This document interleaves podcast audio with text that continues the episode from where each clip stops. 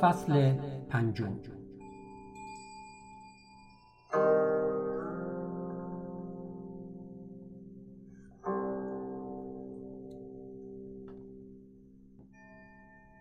یادداشت نویسنده. نسخه اصلی من از این فصل به محض اینکه میان کاغذهای پدرم پنج فصل ابتدایی اتوبیوگرافی ناتمامش را پیدا کردم روانه ماشین کاغذ خورد کنی شد.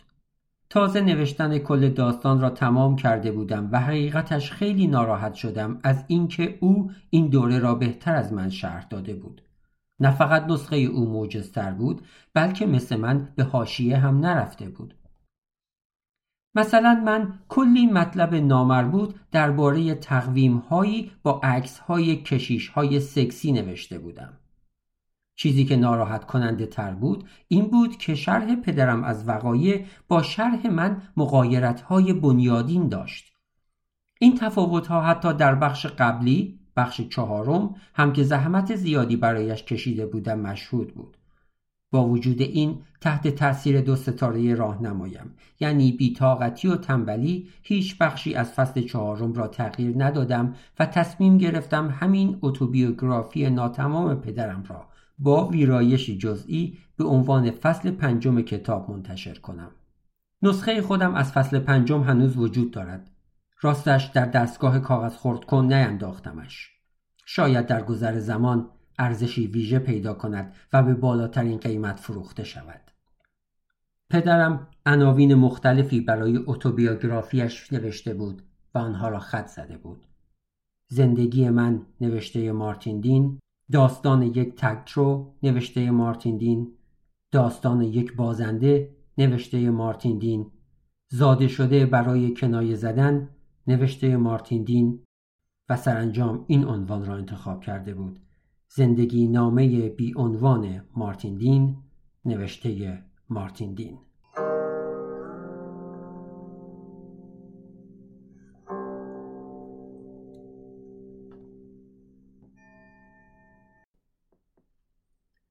فصل اول. چرا این اتوبیوگرافی رو می نویسم؟ چون این حق طبقه منه. حالا قبل از اینکه شروع کنید به جیغ زدن بگم که من درباره طبقه کارگر طبقه متوسط طبقه متوسط رو به بالا حرف نمی‌زنم. من درباره نبرد حقیقی طبقاتی حرف می‌زنم. آدم مشهور در برابر احمق عادی. چه خوشتون بیاد و چه نه من مشهورم. و این یعنی شما باید براتون مهم باشه که برای پاک کردن ما تحتم چند برگ کاغذ توالت مصرف می‌کنم. در حالی که من هیچ علاقه ندارم بدونم شما اصلا خودتون رو تمیز می‌کنین یا می‌ذارین همونطور بمونه. می‌دونین روابط چجوری کار می‌کنن. بیاین بی خود تظاهر نکنیم. چیزی غیر از اینه. تمام مشاهیری که زندگی خودشون رو می نویسن یه حقه سر خوانندگانشون سوار می‌کنن. یه سری حقایق وحشتناک و نفرت انگیز درباره خودشون میگن تا شما فکر کنید عجب آدم راستگویی هستن و بعد شیر دروغا را باز می‌کنن. من چنین کاری نمی‌کنم. من فقط حقایق رو میگم. حتی اگه بوی گند کود بدن. و همونطوری که خودتون می‌دونین و منم می‌دونم یه زندگی نامه شخصی بعد سالهای اول یه زندگی رو هم پوشش بده. مثلا مارتین دین در تاریخ فلان و فلان به دنیا آمده به مدرسه فلان رفت و فلان زن رو اتفاقی باردار کرد و از این قبیل. ولی این کارم نمی کنم زندگی من تا یه سال پیش هیچ ربطی به شما نداره. در عوض از جایی شروع می‌کنم که تغییر بزرگ پیش اومد.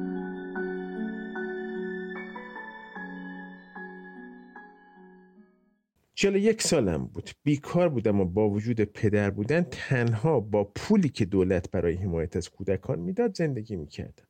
باید اعتراف کنم این چیزی نیست که کشور ما را فوقالعاده کرده بلکه چیزیه که باعث شده بتونی وسط هفته بری ساحل و اونجا رو پر از آدم ببینی. هفته یه بار باید به خودم زحمت می‌دادم. می‌رفتم اداره بیمه بیکاری و بهشون لیست جاهایی رو ارائه می‌کردم که عملا نرفته بودم تا درخواست استخدام بدم. و این کارم روز به روز سختتر و خلاقانه تر می‌شد. استخدام نشدن روز به روز مشکلتر میشه. بعضی رئیس ها هر آدمی رو استخدام می‌کنن. از این مهمتر. دچار فرایند تحقیرآمیز پیری شده بودم. از همه جا خاطره داشتم و اون حس شناور خیانت رو حس می‌کردم. این که به سرنوشتم خیانت کردم. ماها وقتم رو حرام فکر کردن به مرگم کردم. تا اینکه کم کم حس کردم مرگ عموی بزرگیه که از وجودش بیخبر بودم. در همین دوران بود که به برنامه های رادیویی که مدام شنونده ها بهش زنگ می زدن معتاد شدم. به صحبت های سال خوردگان گوش می کردم که یه روز از خونه رفته بودم بیرون و دیگه هیچی رو تشخیص نداده بودن. و هرچی قدر بیشتر به قرقرای بی پایانشون گوش می کردم بیشتر میفهمیدم اونها هم به شیوه خودشون همون کار منو می‌کنن. اعتراض به زمان حال. این کار هنوز آینده وجود داره که کسی بتونه علیه اون رأی بده. هیچ شکی نبود. اسیر بحران شده بودم ولی تغییرات اخیر در الگوهای رفتاری رده های سنی مختلف برام مشکل کرده بود بفهمم چه نوع بحرانی رو از سر میگذرونم. چطوری می‌تونستم اسیر بحران میان سالی شده باشم؟ وقتی چل سالگی 20 سالگی جدید بود و 50 سالگی 30 سالگی جدید و 60 سالگی 40 سالگی جدید. من این وسط کدوم گوری بودم؟ باید زمیمه سبک زندگی رو در روزنامه های یه شنبه میخوندم تا مطمئن می‌شدم دوران بلوغ رو طی نمی کنم. کاش این بدترینش بود ناگهان متوجه شدم چقدر مسخره است در هزار توی ساخته خودم زندگی می‌کنم ترسیدم منو با این هزار توی مسخره به یاد بیارن یا بدتر اصلا کسی به یادم نیاره. برعکس برادر لعنتیم که هنوز در موردش حرف می‌زنن. هنوز مرکز توجه هموطنانمه. هنوز اسمش در کتابای نیمه آکادمیک به عنوان یکی از شخصیت شاخص استرالیا میاد. در نقاشی ها رومان ها داستان های مصور. مستند و فیلم های تلویزیونی.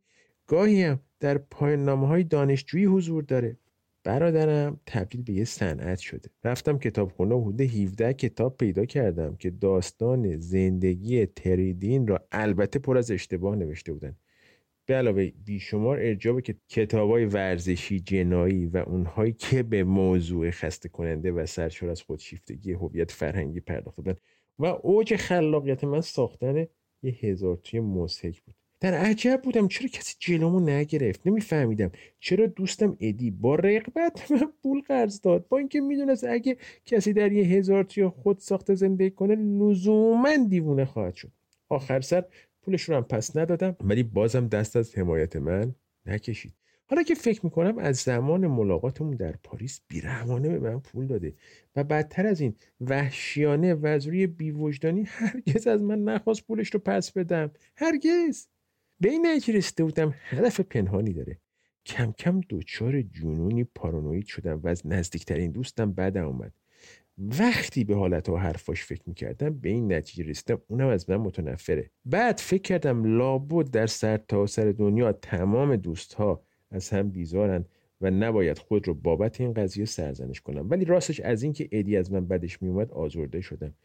این سوال که چرا هرگز متوجه نفرت او از خود نشده بودم مثل خوره رو هم رو می‌خورد. از اینم بدتر. در کمال شرمندگی متوجه شدم علاقه به پسرم از دست دادم دقیقا نمی‌دونم چرا. شاید دیدن همتای چشم و دماغ خودم روی صورت آدمی دیگر تازگیش رو از دست داده بود. یا شاید چون حس می‌کردم چیزی فاسد و ترسو و بیقرار و شهوتی در پسرم هست. چیزایی که در خودم سراغ داشتم. یا شاید به این دلیل که به رغم یک عمر تلاش برای تحمیل خودم به او توانسته بود شخصیتی متفاوت با من پیدا کنه. یه جورایی رویای مثبت و تو غروبا رو خیلی جدی می‌گرفت. انگار نتیجه این اتفاق همیشه این نیست که خورشید غروب می‌کنه. شاید فکر می‌کنه درست در بالای افق منجمد می‌شد دوباره بالا میاد. ظاهرا از راه رفتن در بیرون از خانه و گوش دادن به خاک و نوازش گیاهان لذت می بود فکر کن پسر من این دلیل روگردانی از اون نیست. شاید ولی اگه بخوام راستش رو بگم. به این خاطر علاقم رو به او از دست دادم که او هم علاقش رو به من از دست داد. همین جور از او دورتر و دورتر می شدم طوری که دیگه حتی نمی‌تونستم یک کلمه با او حرف بزنم. وقفه ها بین جمله هامون طولانی و طولانی تر می شد تا اینکه کار به جایی رسید که دیگه حتی در حضورش کلماتی مثل آه یا آهان هم نمی‌تونستم به زبون بیارم. از تمام وجناتش حس می کردم منو به تمام جنایات بشری به جز فرزند کشی متهم می‌کنه. با من مطلقا درباره زندگی عاطفی و جنسی و کاری و اجتماعی و درونیش حرف نمی‌زد. راستش موضوعاتی که حرف زدن دربارهشون رو ممنوع کرده بود به قدری زیاد شده بود که کم مونده بود. صبح به خیر گفتنم شامل شه. فکر کردم از همصحبتی با من نیست که خوشش نمیاد. از وجودم متنفره. اگه به اون لبخند می‌زدم با اخم جوابم می‌داد. اگه اخم می‌کردم لبخند می‌زد. تمام تلاشش رو می‌کرد.